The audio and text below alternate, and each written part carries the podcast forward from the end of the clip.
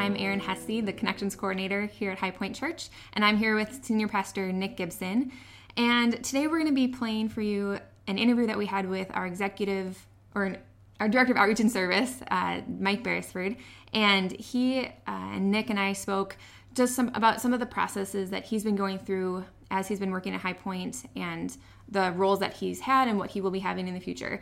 And we just want to clarify Uh, some of the terminology that we use in that discussion. And so, Nick, would you explain, you know, when we were talking, when we talk about leading from the second chair, um, that Mike might be doing that, what would that look like, especially in light of our uh, pastor Lloyd Biddle, who's also here, h- how that dynamic plays um, between them and you and what that looks like here on staff? Yeah, so um, Lloyd is our senior associate pastor. And if Mike becomes a pastor, it's possible he could could become our executive pastor. Sure. And those two roles are both kind of second chair roles, but they're kind of different second chair roles. The senior associate pastor tends to be the second chair in terms of the second chair theologian in the organization and the second chair teacher and preacher in the organization. Okay. Whereas the executive pastor is an executive. Essentially, they do leadership functions of running, helping to run the stuff that happens at the church and to lead it as an organization. And so in that sense, they're both second chair. One is the second chair leader. The other is the second chair teacher and theologian. And so that there can be some division of labor, but it kind of means that there's sort of two second chairs. Sure. Mm-hmm. Um, but when we think of the church as a whole, as a functioning organism, and we think in terms of its organizational function, um, the executive pastor in that sense is the second chair. And that's the context of the interview that we did with Mike. Got it. Yeah. Awesome. So I uh, hope you enjoy, and um, catch you next time.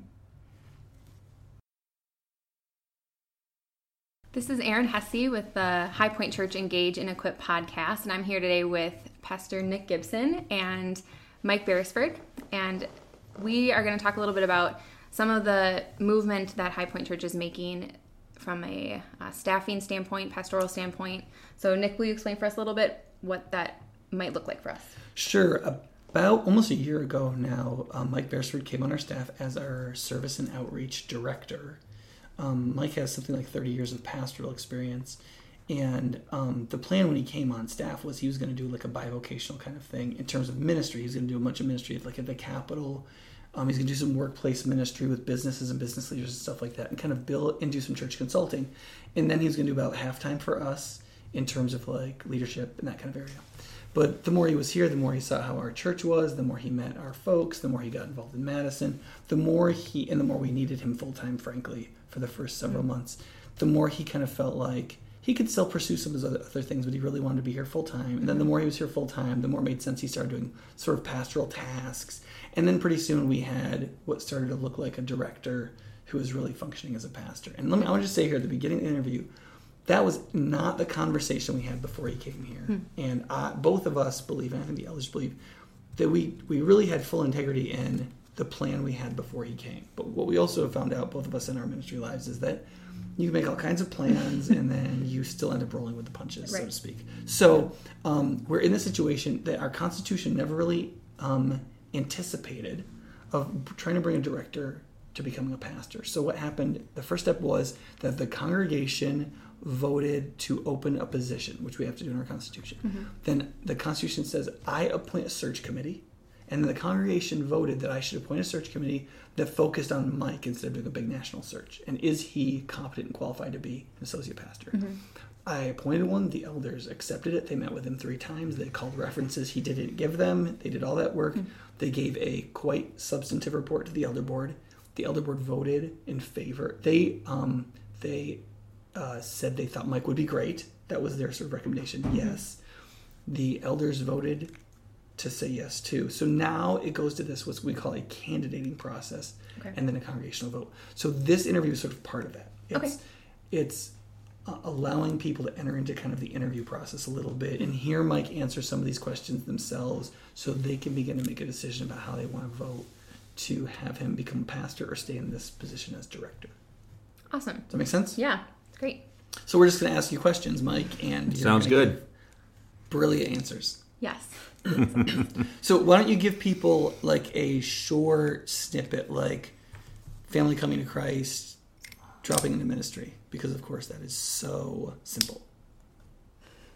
So I grew up in a Christian home. My grandfather was a pastor.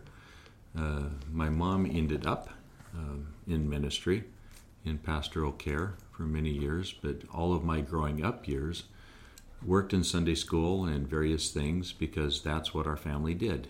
And so um,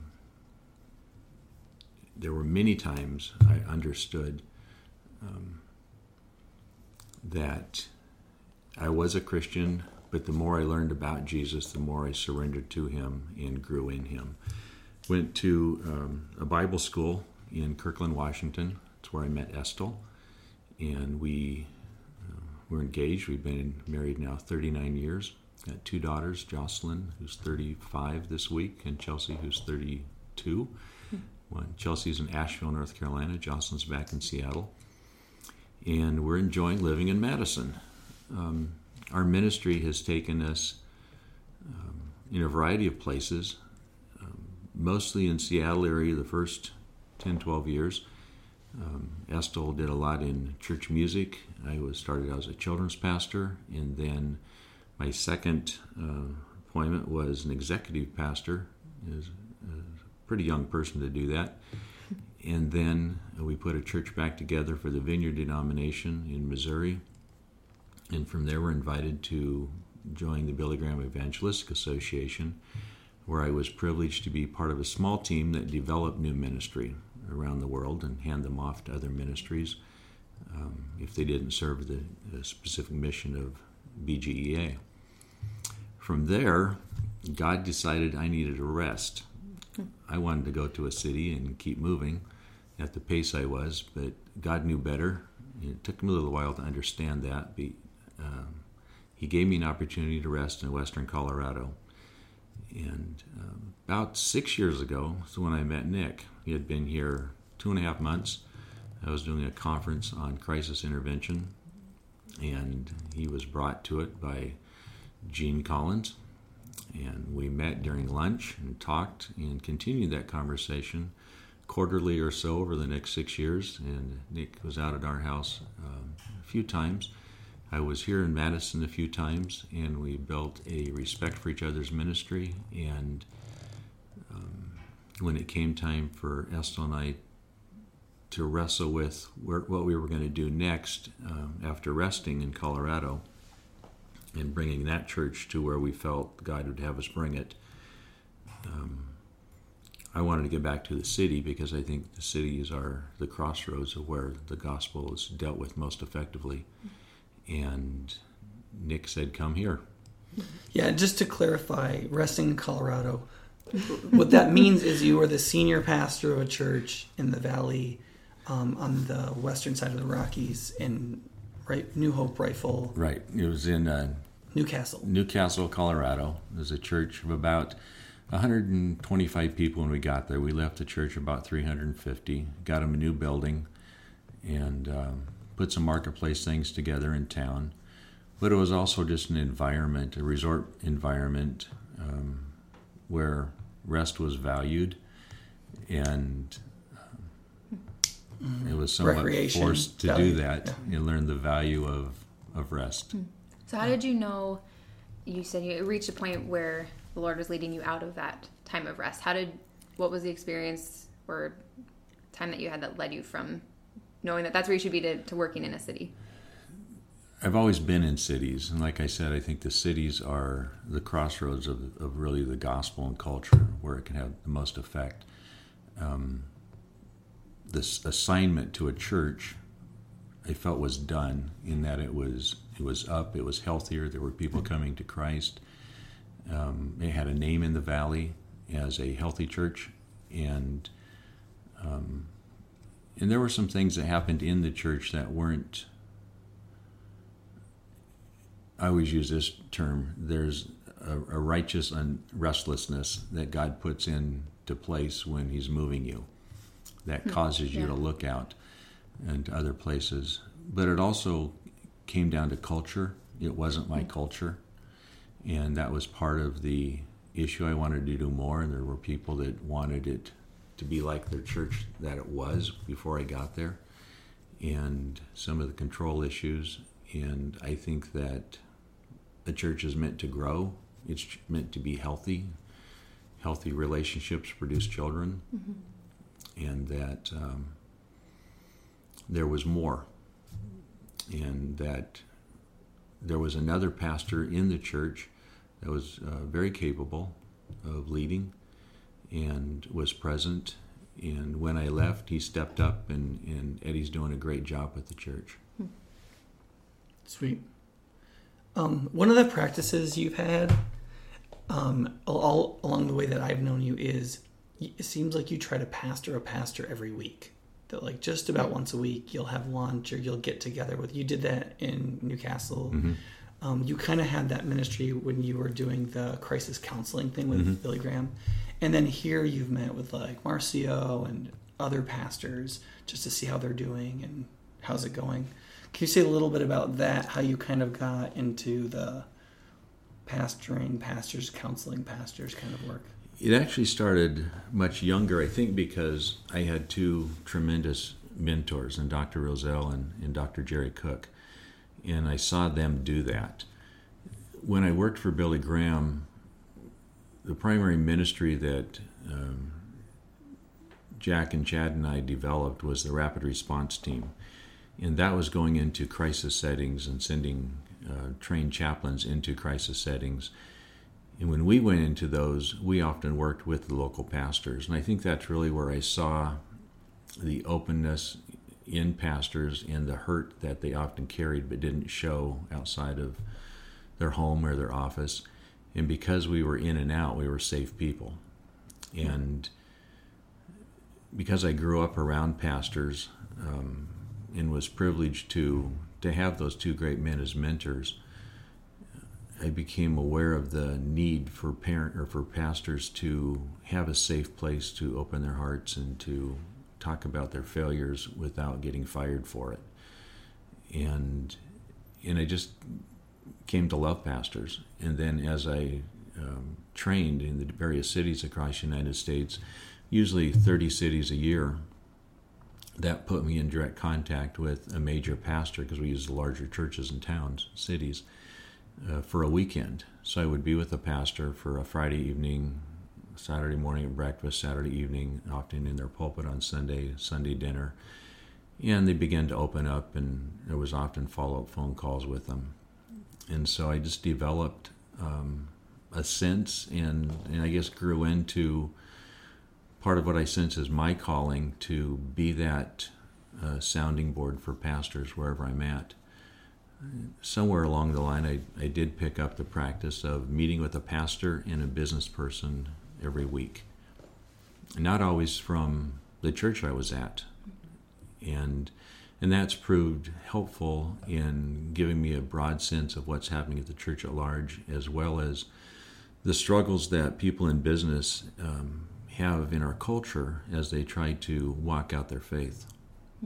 Okay.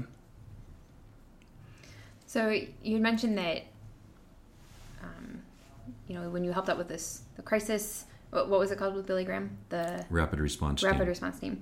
So, um. What you did there was helping something, you're helping people go from unhealthy or needing help um, to healthier, you know, in a better, more stable place. You did that with churches. You've done that with churches in the past. And so I'm sure there are people who hear that, who attend High Point and think, well, aren't we already a healthy church? Like, what?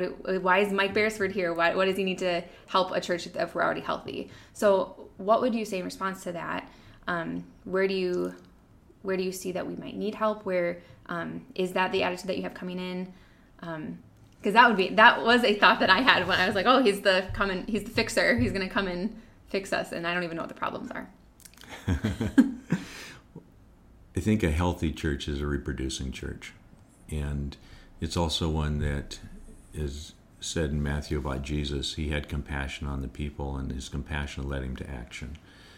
And as followers of Jesus, then we emulate Jesus. And so we have to have a concern not only for the body, and we should have that concern. We should love one another. We should protect one another. We should make sure that we're secure um, in our fellowship here within the body. Mm-hmm.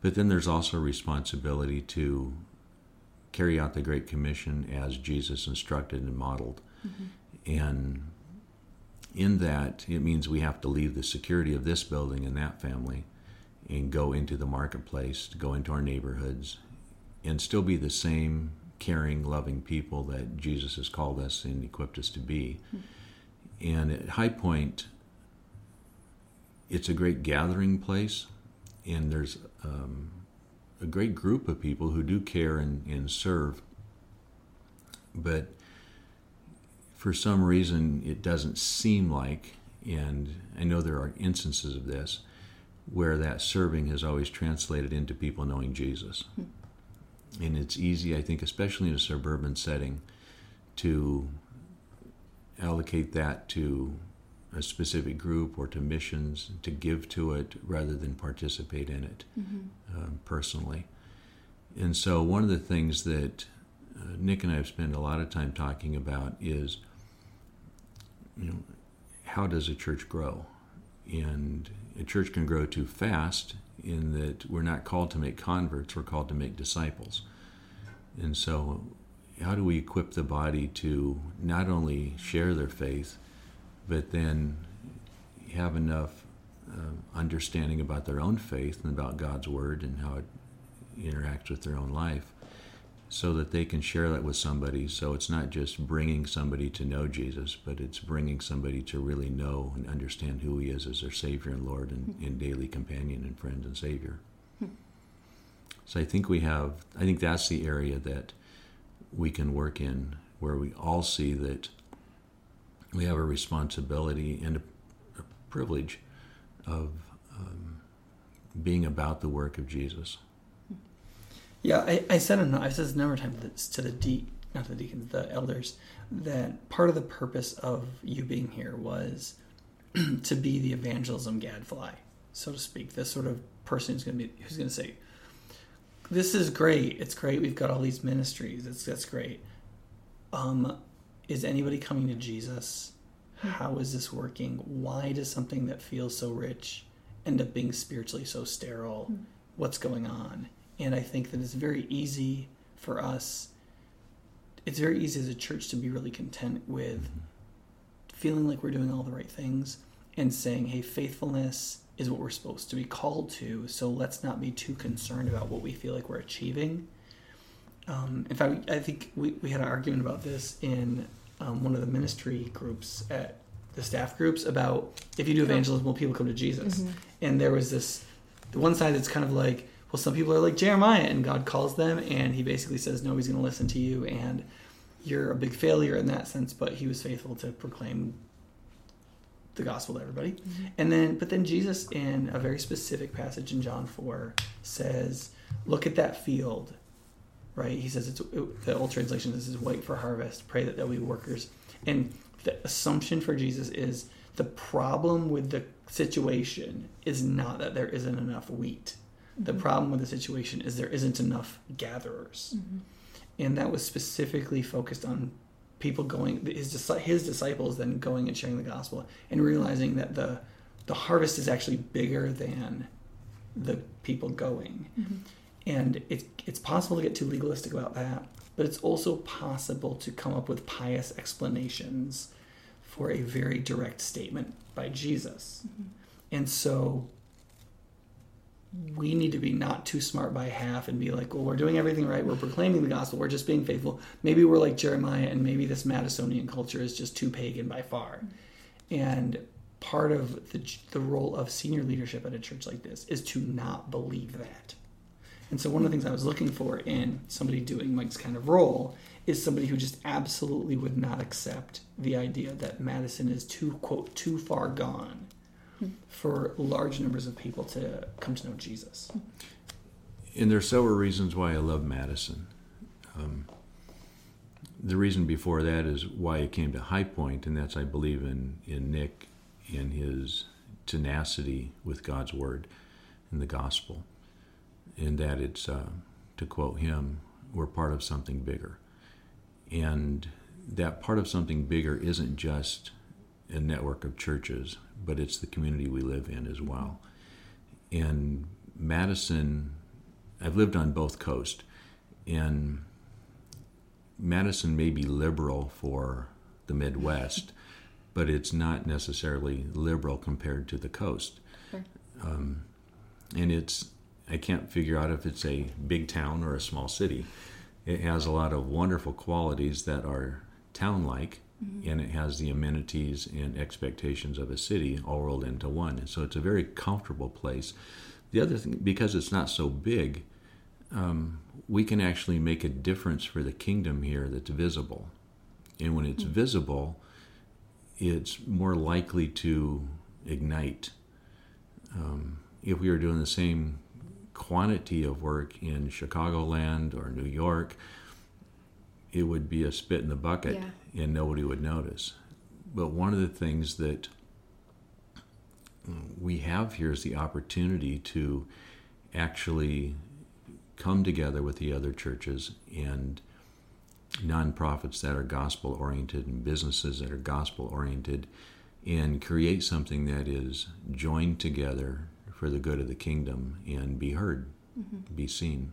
And yeah. I think that's a unique thing about Madison. I also think, as uh, Henry Sanders said, who grew up here, a wonderful brother in Christ who's been involved in politics and various things around Madison, he's never seen Madison as poised for the gospel as it is right now. And that there are a number of things happening that God is allowing to happen simultaneously to bring about um, something that's greater than what we've experienced in this town yet. Yeah. What are some of those things that you're seeing already? Um, a more openness amongst pastors to do things together, a willingness to share some resources. Um, for instance, High Point um, assisted in the salary of a pastor on the east side in a church that served the African American community so that he could do a better job of that, and there was no nothing that came back to High Point for it. Mm-hmm. Uh, Blackhawk has done similar things. Um, Door Creek is invested in several things that will have no real growth gains for themselves. When churches begin to look into their community and give, you create this wonderful phenomena where people can say, the church did something good for me, period, yeah. without wanting something back. What we want for them is what's good for them, and that's that they would know the freedom of Christ. But first, it seems like we have to undo some of the things that we've done historically so that they believe that we actually do love them. Yeah. Um, eighteen schools in this city have been adopted by churches. That's fairly uncommon or unexpected in Madison, Wisconsin. Mm-hmm. And there are other churches looking at adopting other schools. July twenty-third, there's a, a faith-based group uh, throwing a block party for the neighborhood around Leopold Elementary, which happens to be the elementary that holds the greatest disparity between reading and math and between black and white students, grades three and four. They're doing it to show people, show a neighborhood that it's not just about the reading or math, it's about the people, and that there are people that generally want to love them. Mm-hmm. There are business people who are coming together asking, how do we pastor our employees in such a way that is good for them? And the reality is also there, you take care of your employees, it affects your bottom line, but they're not doing it because of the bottom line, they're doing it because the Bible tells them to be kind. Mm-hmm. The Bible tells them to care for one another. The Bible tells them to do these things, and so they're putting them into practice in their businesses, and it's making a difference. Mm-hmm. Um, Nick and I are just launching Bible studies in the Capitol, and there's a group of people who are very excited about that because it's been something people have been praying for but not realized. But there's an openness now. Mm-hmm. And we met Monday for the first time in uh, one of the hearing rooms, and there was a genuine excitement about those that were gathered. And there's not a lot of people in the Capitol right now because it's time to get people reelected. But at the same time, um, there's a new beginning, and it's something that's unique. Right. Yeah.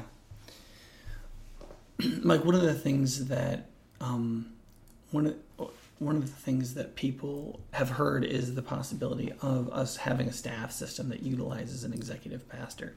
And I think for some people that just feels like this like rank and sort of industrialized thing to just corporatize and slay the spiritual lifeblood of a church. You know, like it just feels like the church is going to become less organic, less a spiritual vital body, and more this kind of like organized, administrated thing. And so why in, in, in literally in God's name would we consider, even consider moving to a staffing system that utilized something called an executive pastor?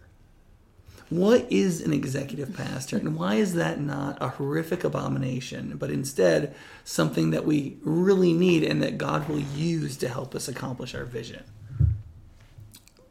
When a church grows numerically and in strength, um, it becomes bigger.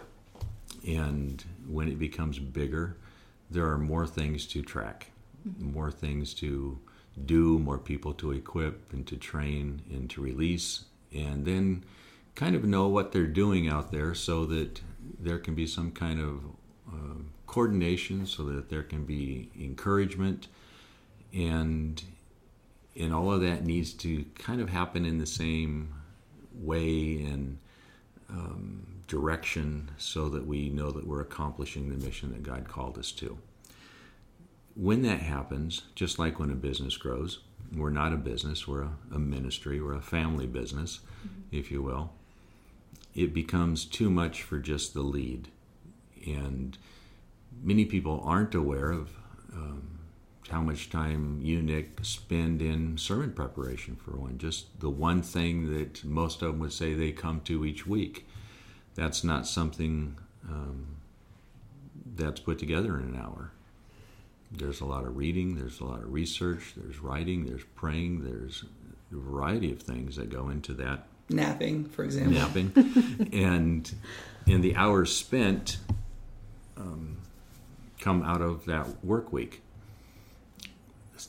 As the staff gets a little bit larger and there's training and equipping and making sure that their lives are spiritually um, growing and the stresses of the job aren't competing with their creativity and ability to uh, produce and get things done, um, that all can't come out of one office. And so about oh, ten, fifteen years ago, um, there was the thought, just as businesses do, to where you have a C E O, a C O O, a C F O, there's a reason that those things happened. People with certain giftings looked after the finances, looked after operations, looked after the executive decisions and direction of a company. Um, order is not um, in conflict with God. He is a God of order. He is a God that when we look out our windows, we see the sun come up every day at a certain time. We see the moon come up and see in its right times. We see the grass grow. We see the water come down. We see all this thing called order, and it produces beauty. And an office, whether it's a church office or a business office, can, if it's not organized, if there's not cohesiveness in direction, becomes chaotic in an effort to to bring that order and to really keep things moving um, across the board, from children's to congregational care to missions to um, small groups, a variety of things, all moving the same direction, needs leadership. And so the executive pastor position is one, I've heard it said, is a leader from the second chair, and to where the senior pastor, so Nick in this case, would be uh, able to give his time to teaching, preaching, and vision. And really, what's God have? Where's God taking us? And then really preparing his heart, um, the word, and giving overall direction and vision. But then the nuts and bolts of accomplishing that vision come to the executive pastor, so that there's continuity amongst staff, uh, in mission, in language, in how we communicate, and a lot of various things that uh, go on in a church that many people don't necessarily think about. Mm-hmm. Um, just like the business world, while we're not a business, we have personnel, we have payroll, we have H R, we have facility, we have uh, ministry descriptions, we have volunteers to be loved and trained and equipped and released and checked up on and see how they're going. We have various ministry groups, all well, in the same vein. So there's two follow-up questions I think that people might ask, and I'm trying to ask the most combative ones possible because people have a hard time asking these like in an open forum when like sure. you're candidate. There's two questions people might ask. One is,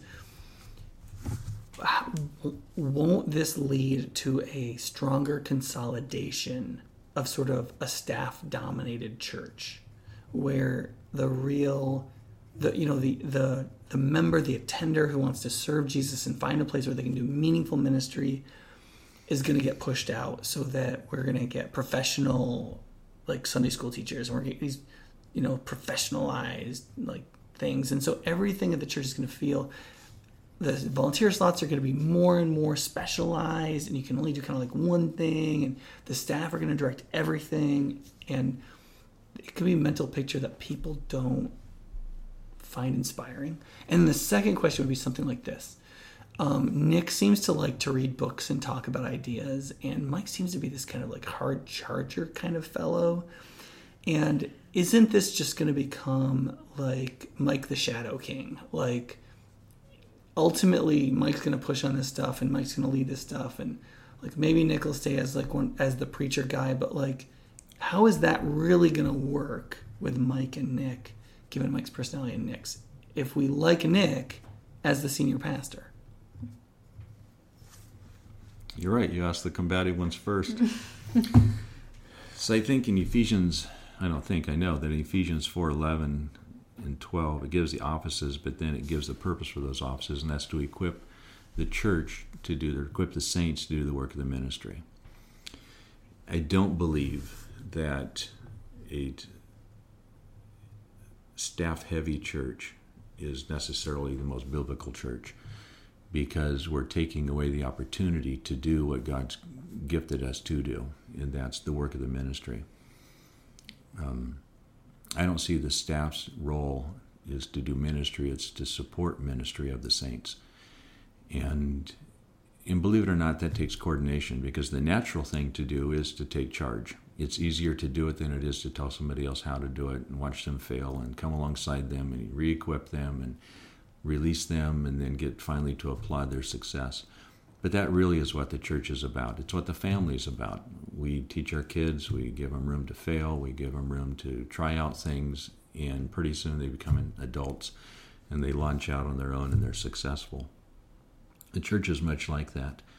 Um, but there's a, there's a certain way in which, like in a family or a very small context, there's kind of this discipleship of necessity where like, these things kind of like naturally happen because there's like there's nobody else to wash the dishes. Like the first time you live alone, and let's say your mom did the dishes your whole life, all of a sudden the laundry just doesn't automatically get done, and the dishes don't automatically get washed, and dinner doesn't automatically get made, and then you realize you must do these things, and so people do them. They take personal responsibility.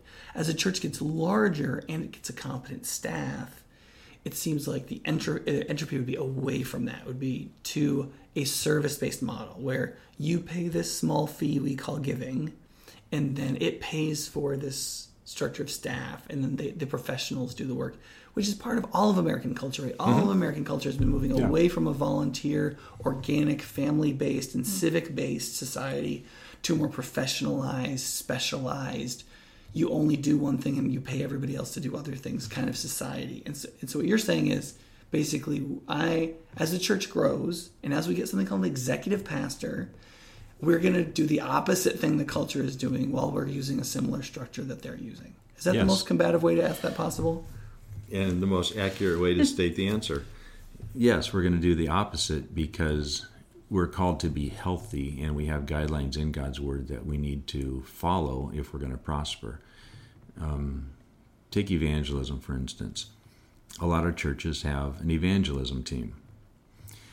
That's great, but pretty soon everybody knows we have an evangelism team, And so they stopped doing evangelism because that's the job of the evangelism team. Rather than that, what if the entire church were equipped through all ministries to share their faith, to take responsibility for loving each other and for loving the non-Christian, which is the greatest way you can love a non-Christian is to give them the truth in such a manner that it's believable and, and wearable and they step into the family. That takes coordination. Um, we could build a kingdom, but we already have a kingdom. It's God's kingdom, and so we have to function in in and live under the rule and the, the ways that God has put down that describe a healthy church. That means that we're going to get better at equipping and training people, not doing the work of the ministry, but equipping and training them and showing them the benefits of them doing it so that it becomes naturally part of the rhythms of their lives. Mm-hmm. Yeah, I think that the rhythms language is important to emphasize, because what it can what it can sound like is, oh no no we're gonna we're gonna have you know people who are not professional ministry people do this work.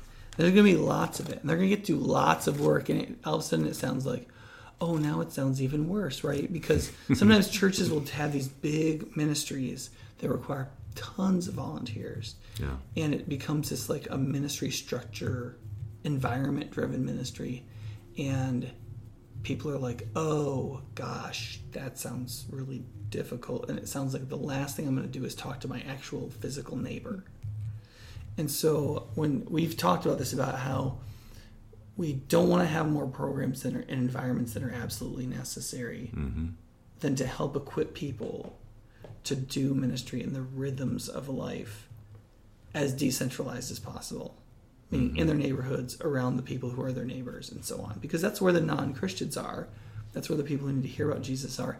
That's where there is one of the largest growth opportunities, because doing ministry to non-Christians is a lot more difficult than to doing it to people who are already agree with what you're about to tell them. So I just had a conversation with Trish Pinka about baby blessing. Baby blessing, if you don't know, is a something at High Point is done for a number of years, where once a year, all of the moms who have had babies come into a party that's in their honor, and other older moms get to meet them. They get to meet each other. The babies are taken care of, so the new moms get a break. But our conversation was, let's do that, but let's structure it in such a way that we set up a model, and then we have a website that launches at the same time that says, okay, one of the things that's being lost in our culture is that of hospitality. And so if you love your neighbor and you love babies, then watch for women who are having a baby and throw them a shower. And here's some helps. Here's some things you can do. Here's some ways you can bless them. Um, take and learn from this experience, but don't let it just be an event. Let it be a model that you can learn from, and we'll help you then go and do the same to your friends, your coworkers. Um, we have the Elizabeth House in town. We have Allied Drive. We have other places where people can go and bless people in a very tangible, practical way around the birth of a baby and celebrate life.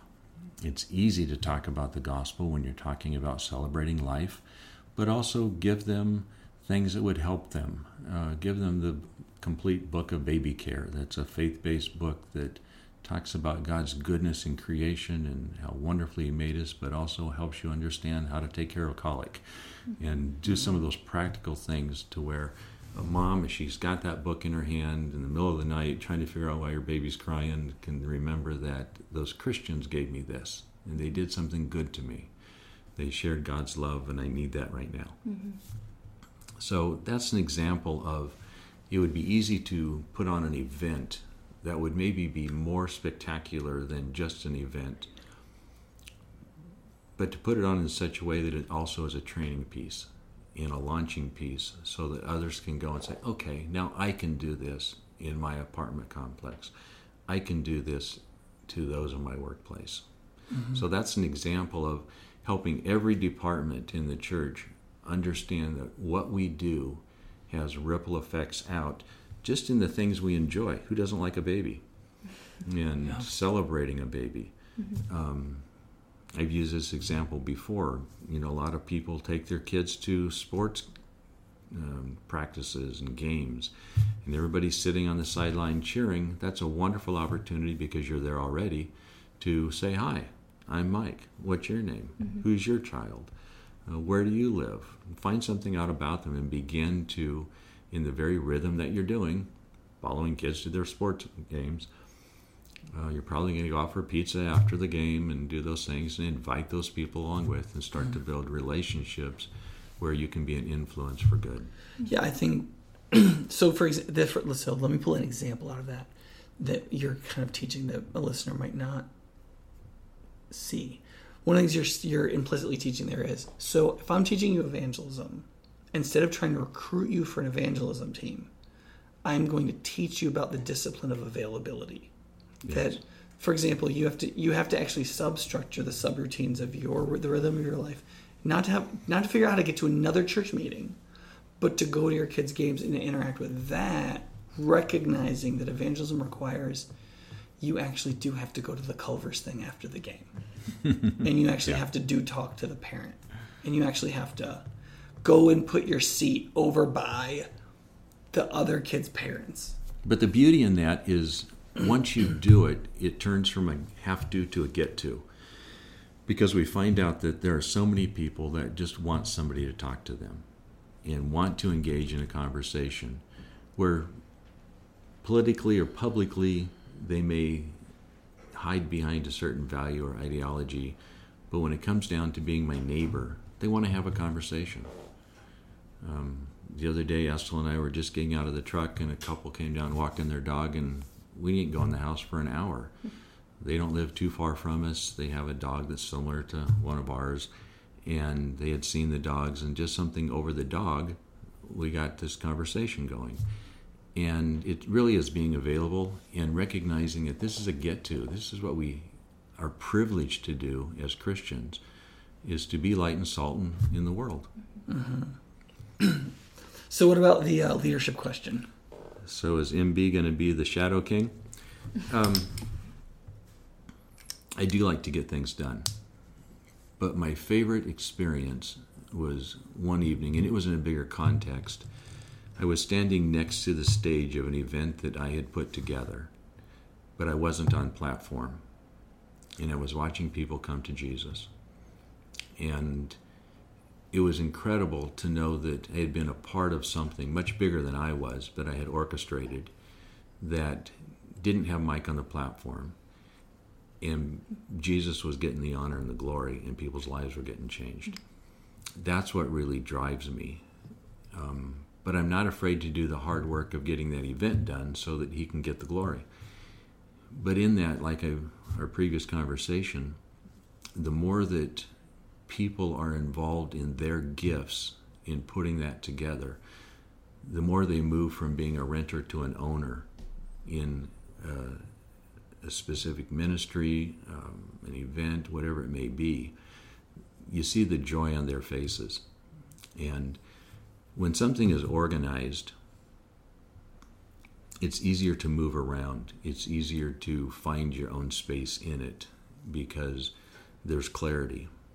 And and that's how I see part of the position of exec pastor, is to help bring clarity into what the various mission uh, ministries are doing, so that people can get involved in the areas that God's gifted them in, so that they can participate in a fuller way. Mm-hmm. Um, I like to lead, but I like to lead in a manner, and it's I'm not always successful in it.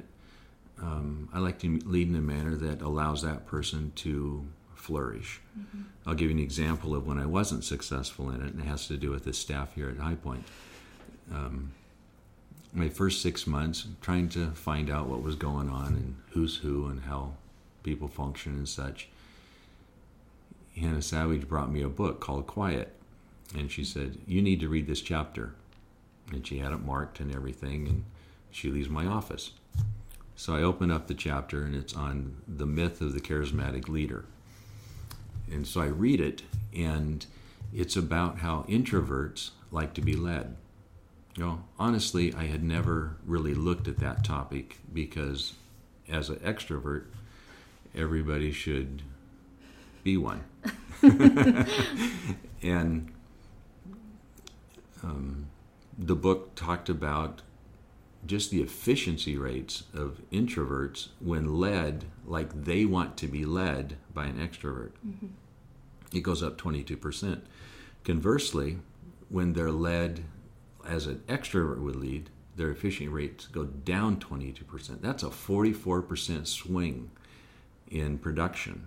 That's huge. Mm-hmm. That really got my attention. And once it got my attention, God got my conviction. You know, I, I really sensed that God was speaking to me in this. And I had to change how I listen. I had to change um, in participation. And several of the staff came to me in the ensuing months and said, thank you, including Hannah, uh, for not only reading it, but for changing to lead us in a way that was beneficial for us. Mm-hmm. And and that's important, because while not everybody's a leader, we all need leadership, including myself. And and that brings order, that brings direction, that brings mission, uh, not only capacity, but the ability to um, to achieve that mission. Mm-hmm. So what, I, what I've been hearing you saying is um, generally the executive pastor role, it can be perceived as the person, like the shadow king, the person behind the scenes who's, act, who's actually or, ordained the, over everything. The puppet master. Yes. doing it, yes, doing all of it. Um, but what I hear you saying, and also what I have experienced, just having you been the director of outreach and service for the last year or so, um, nine months, is, nine months, is um, rather than you taking ownership over people, relationships, ministries, you've been there to draw bridges for people and to ma- help people see the connections that can be made, rather than being the one doing the necess- necessarily being the one connecting or being that connection. You want to run my campaign? No thanks. I'm not. I'm just kidding. So, yeah, I mean, one of the things I heard is I was thinking of it in like sort of a older naval metaphor that like you don't necessarily have to set the course to love running the ship, right? Mm-hmm. There was this. There used to be the first mate. The first mate was like basically in charge of running the whole ship. All of us, who eats when and what flat, you know, what sails are going up and who's at this and who's doing that. And mm-hmm. that was a huge part of getting from A to B. Mm-hmm. But there was a certain amount of like executive decisions and like making sure the course stuff was done right and whatever that the captain was absolutely in charge of. And I think, I think one of the things, I mean, Mike didn't say anything about like wanting to set the course and right. be able to determine the A to B line. Mm-hmm. But the fact that nobody gets from A to B just because they drew a line on a piece of paper. Right? Yeah. And so putting feet on stuff is helpful. And so it, it's important for him to be able to like get behind what we set as a vision together. But one of the things that people sometimes don't totally understand is I go through the vision process fairly collegially. And I'm very uncomfortable with the idea of the church functioning on the basis of my vision. Because I think I could die tomorrow. The church should have a vision that is its vision. Mm-hmm. And so it has to be persuasive and collegial and built together. So even when it comes to like, can you really get behind the senior pastor's vision? That's actually not even what I'm looking for. Mm-hmm. I'm looking for us as a church to figure out a vision that I'm influential and persuasive in that process. Mm-hmm. We agree on it together. And then all of us play a role to try to achieve that vision. Mm-hmm. And so I think within that context, um, It's sometimes it's good to have some division of labor, even at the top, mm. if that makes sense. Mm-hmm. Yeah. Another way to look at it might be, and, and I actually made this mistake in uh, ministry uh, not that many years ago, in viewing people as pawns to accomplish mm-hmm. ministry. And the Lord dealt with me fairly severely with that one. Um, And I have the ability to to see the vision on paper and what needs to happen, but rather than see that as people as pawns, um, redirect it to build a structure so that when people come along that have their gifts and abilities and passion for different things, there's a good place for them to plug those gifts into and function so that they can then realize the the fruit of their labor. Mm-hmm. Do you feel like part of that? Because I remember, I think a lot of people in ministry who have, who think like leaders instead of as shepherds, who are like, mm-hmm. I want to build something, I want to see something happen. That there is this point where they go from sort of despising the shepherd person and going like, I'm this leader guy, I'm going to accomplish this vision. And it's focused on the object of the people who are going to be brought in. And so the people in the church already are pawns. Yeah. And then there's actually a transition where you actually look at the people in the church as your great desire is for them to experience mm-hmm. what it feels like in the experience of doing ministry and seeing those people come in, so that it becomes, the people coming in become is really important. But part of what your joy is, is not just seeing the person come in. You get just as much joy from that person being involved in helping bring the other person in. Yes. And growing, so that the, the the people who were sort of pawns in your eyes in that sort of arrogant season become, you take an enormous amount of joy in them becoming and experiencing, so that they become an end in themselves too. So, mm-hmm. Absolutely.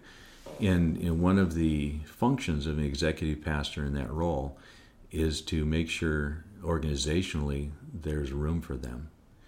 And and that gives a lot of ownership back to the church. It's not top down. It's, if anything, it's reversed, and so the top is supporting from a leadership serving role. And we can create the places for ministry to happen, but we can't create the ministry. That comes from the saints, as they do the work of the ministry, but we can create those environments where they can do the work that God's called and gifted them to do. Mm-hmm. Yeah, you mentioned earlier um, there's a difference between, um, as an executive pastor or on a church staff, this is what I would like you to clarify, um, doing ministry versus supporting the ministry of the saints. Is this a, kind of what you're talking about? Mm-hmm. Okay, so yeah, explain that a little bit more. So obviously we all do ministry. But when you get a church that has a professional staff doing all the ministry, the church becomes a spectator. Mm-hmm. And that's not biblical. You can't support that from Scripture. Mm-hmm. What you can support is when when the staff leads the church and equips and releases them into ministry, so that you don't just have a faith healer. You have a congregation of people that pray for healing. Mm-hmm. Um, it's not about one person. It's not about the pastor. You have a lot of people who are pastoral, caring for people. It's not about just the visionary. It's about a lot of people catching a glimpse of what God's doing and then coming alongside that. It's not about just those who want to do the behind-the-scenes work. There's a lot of people now taking care of, whether it's uh, simple things like providing rides for people to church, uh, taking care of the, the grounds around the church, making sure that things are clean, that there are construction paper in the thing for the teachers on Sunday morning, that there's a lot of various jobs that need to come together, but all that needs some place for it to happen, some place mm-hmm. that's orderly, so that they know um, how to obtain those things, how to get those things, where training can happen. Um, so their gifts can can flourish. Um, so yes, we all do ministry as pastors, as church staff. Mm-hmm. But when that becomes greater emphasis than the body, um, realizing that they're called to love one another, care for one another, teach, admonish, encourage, all the things that Scripture says, it's out of balance. We got to keep it in balance. Mm-hmm. Yes, you need leadership, but that leadership should allow the church to flourish. Mm-hmm. Great. What about um, the issue of of dealing with growth? So let's say things went well and people came to faith and whatever at High Point. Um, th- what then? Like, what happens when there's two full services? And there's maybe attendances a thousand or eleven hundred. Um, how do we? How do we? One of the things you said in an interview with the the search committee was, I really believe that High Point Church can impact t- maybe twenty percent of the population of Madison or Dane County. And like, what does that look like? What does that mean for you? What does that look like? What, what is, how does that happen? I think we think it means that it all has to be right here, in that how are we going to get twenty percent of Dane County in this building? We're not. Um, but many of the people of High Point, um, in their work life, in their neighborhoods, are people of influence. And when we can take our faith and fully integrate it into our lives twenty-four seven and become those influencers, people are going to come to faith. And and in that, I, I use the word influence. Um, they may end up actually going to other churches. I hope that we have the opportunity and the need to plant churches to take care of uh, the nourishing needs of those new new people. Uh, we're going to need more pastors. We're going to need more staff. We're going to need uh, a variety of things to do that. Um, I was visiting with a business owner this last week, two different ones. Um, one oversees nine hundred fifty employees, and they're looking at how can we accomplish the spiritual needs of our people here at work. Another has fifteen employees, and they're asking the same question. Um, one of their employees came to Christ. Um, gee, isn't that supposed to happen in church? No, it's supposed to happen wherever light and salt are.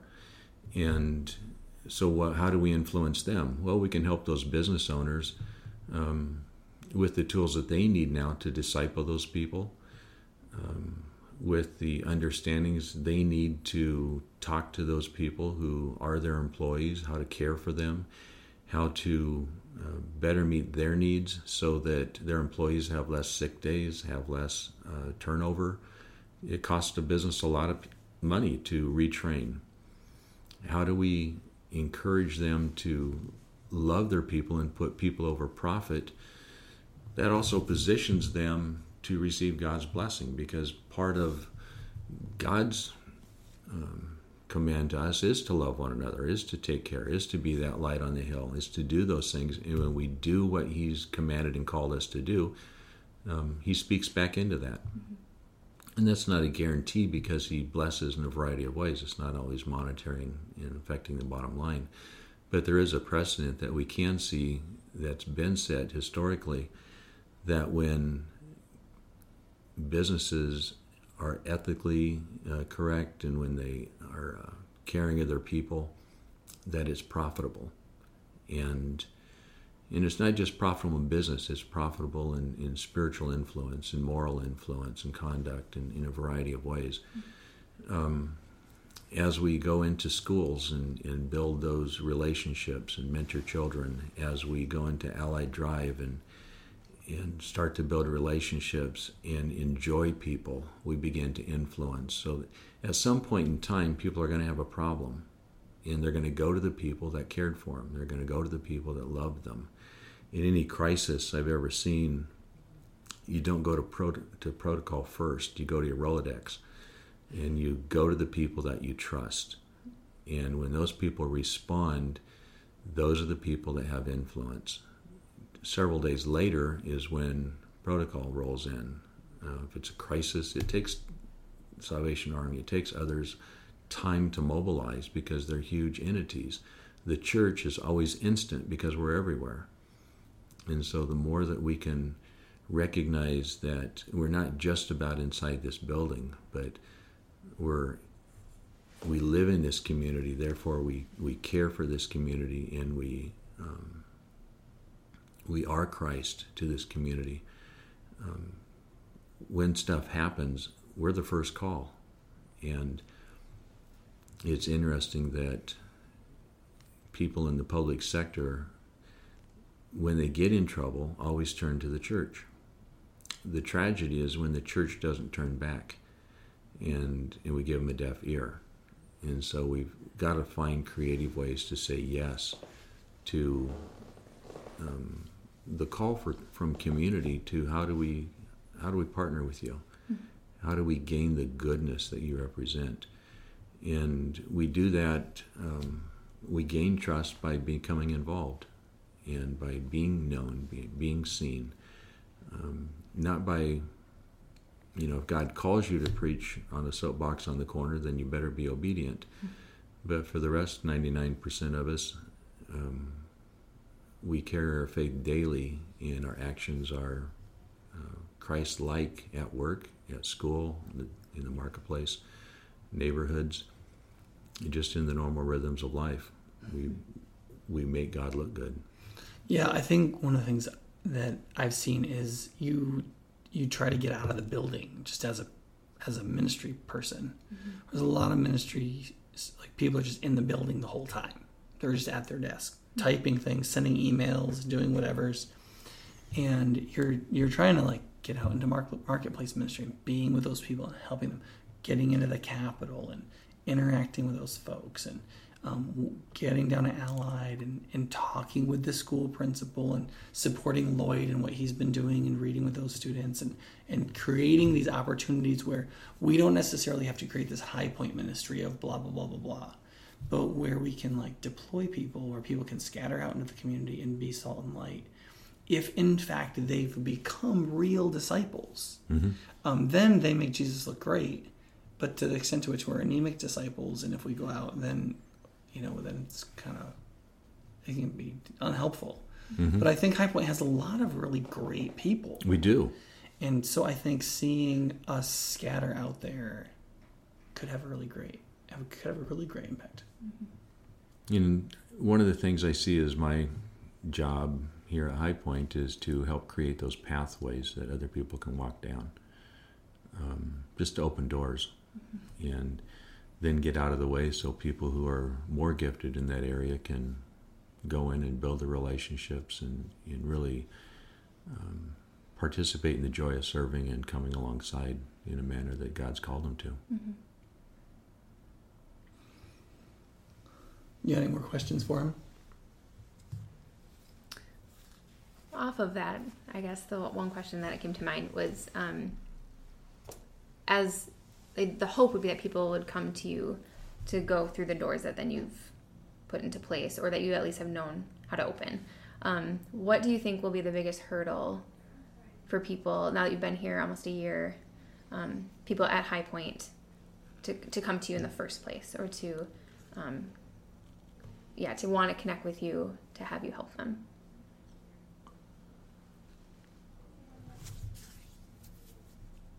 It takes a year to really get to know the pulse of the church, mm-hmm. and and I feel like I'm coming into that. Um, so it's not them coming to me; it's how do I go into the various ministries and go to them? Mm-hmm. Uh, how do I influence um, this type of thinking across the board? It's not about them seeking out me; it's about me helping structure, equip them to to do that.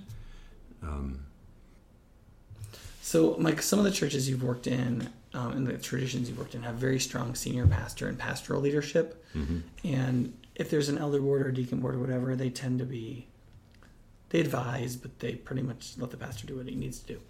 Um, and that's the context you've been from. So we have a much more, you know, the con- you've been in the elder meetings, so you know this. Like, mm-hmm. we have a much more active elder board. They have a lot stronger opinions. They assert themselves much more than that.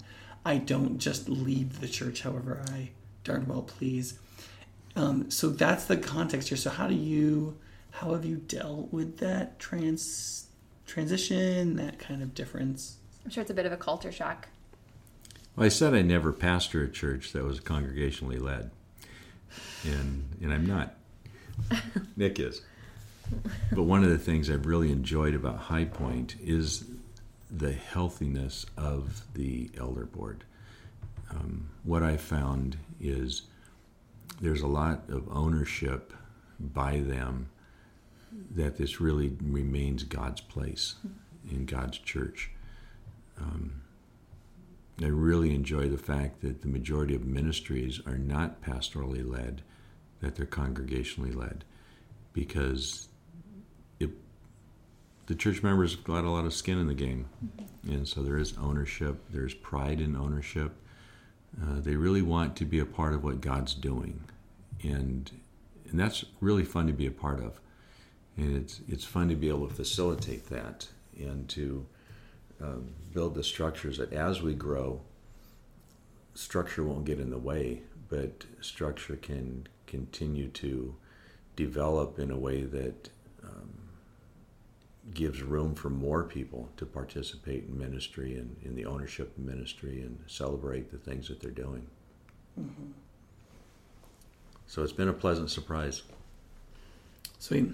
Well, I mean, I think we've covered a, a good number of things. For those of you who hear this, um, hopefully you'll hear this before um, Mike does whatever candidate meetings we're going to do. That'll probably there'll be at least one where he'll talk probably a little bit about his theology of pastoral ministry and what an executive pastor is, and allow for a question and answer.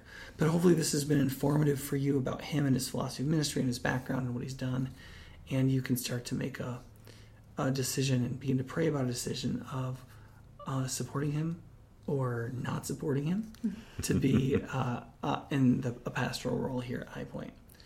So I think we'll cut it off there, and we'll talk to you guys next time, and hopefully you'll subscribe to the podcast and be able to hear the ones that follow this. God bless you.